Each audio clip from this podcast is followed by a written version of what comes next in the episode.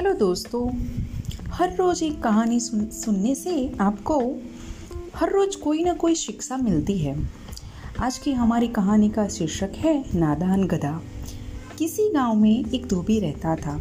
उसने घर की रखवाली के लिए एक कुत्ता और रोज के काम के लिए एक गधा रखा हुआ था। वह गधे की पीठ पर काफ़ी बोझ लादा करता था। एक रात धोबी घर में चैन की नींद सो रहा था। तभी एक चोर आ पहुँचा। धोबी का गधा और कुत्ता आँगन में बधे थे। उन्होंने चोरों को अंदर आते देखा, पर कुत्ते ने मालिक को चौकन्ना नहीं किया। गधे ने उससे कहा, मित्र, यह तुम्हारा फ़र्ज़ बनता है कि तुम मालिक को चोर के आने की खबर दो। तुम उसे उठाते क्यों नहीं? कुत्ते ने छीड़ कर कहा, तुम परवाह मत करो।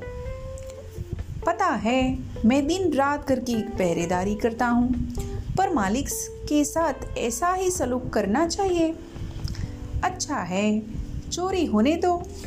उसे नुकसान होगा, तब मेरी कद्र पता चलेगी। गधा कुत्ते की बात से सहमत नहीं था।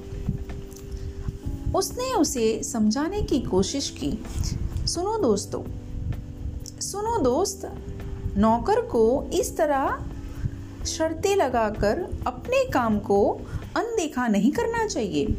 मालिक को इस समय तुम्हारी ज़रूरत है, पर अड़ियल कुत्ते पर कोई असर नहीं पड़ा। वह उसकी सलाह को अनसुना कर बोला, तुम कृपया मुझे पाठ मत पढ़ाओ। तुम्हें नहीं लगता है कि मालिक को भी अपने नौकर की देखभाल व कद्र करनी चाहिए? गधा काफ़ी परेशान था। वह दोबारा कुत्ते से बहस करने नहीं गया। हालाँकि उसे लगा कि इस समय उसे मालिक की मदद करनी चाहिए।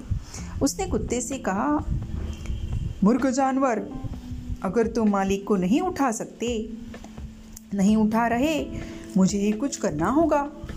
गधे ने पूरी तेज़ी से रेंगना शुरू किया। धोबी गहरी नींद से जाग गया। और हाथ में छड़ी लेकर बाहर निकला। जब उसने देखा कि कुत्ता चुपचाप बैठा है और गधा ज़ोर ज़ोर से रेंग रहा है तो उसे लगा कि गधे ने उसकी नींद में खलल पर डालने के लिए ऐसा किया है। वह अपना आपा खो बैठा और गधे को बड़ी बेरहमी से पीटने लगा। बेचारे गधे ने वही दम तोड़ दिया। अरे वाह, ये तो किसी की मदद करना भी मार खाने का काम हो गया। अरे बच्चों, ये कहानी से हमें शिक्षा में तो हमें भी कुछ जानने को मिलेगा। अपना काम करो और बिन मांगे सलामत दो। धन्यवाद।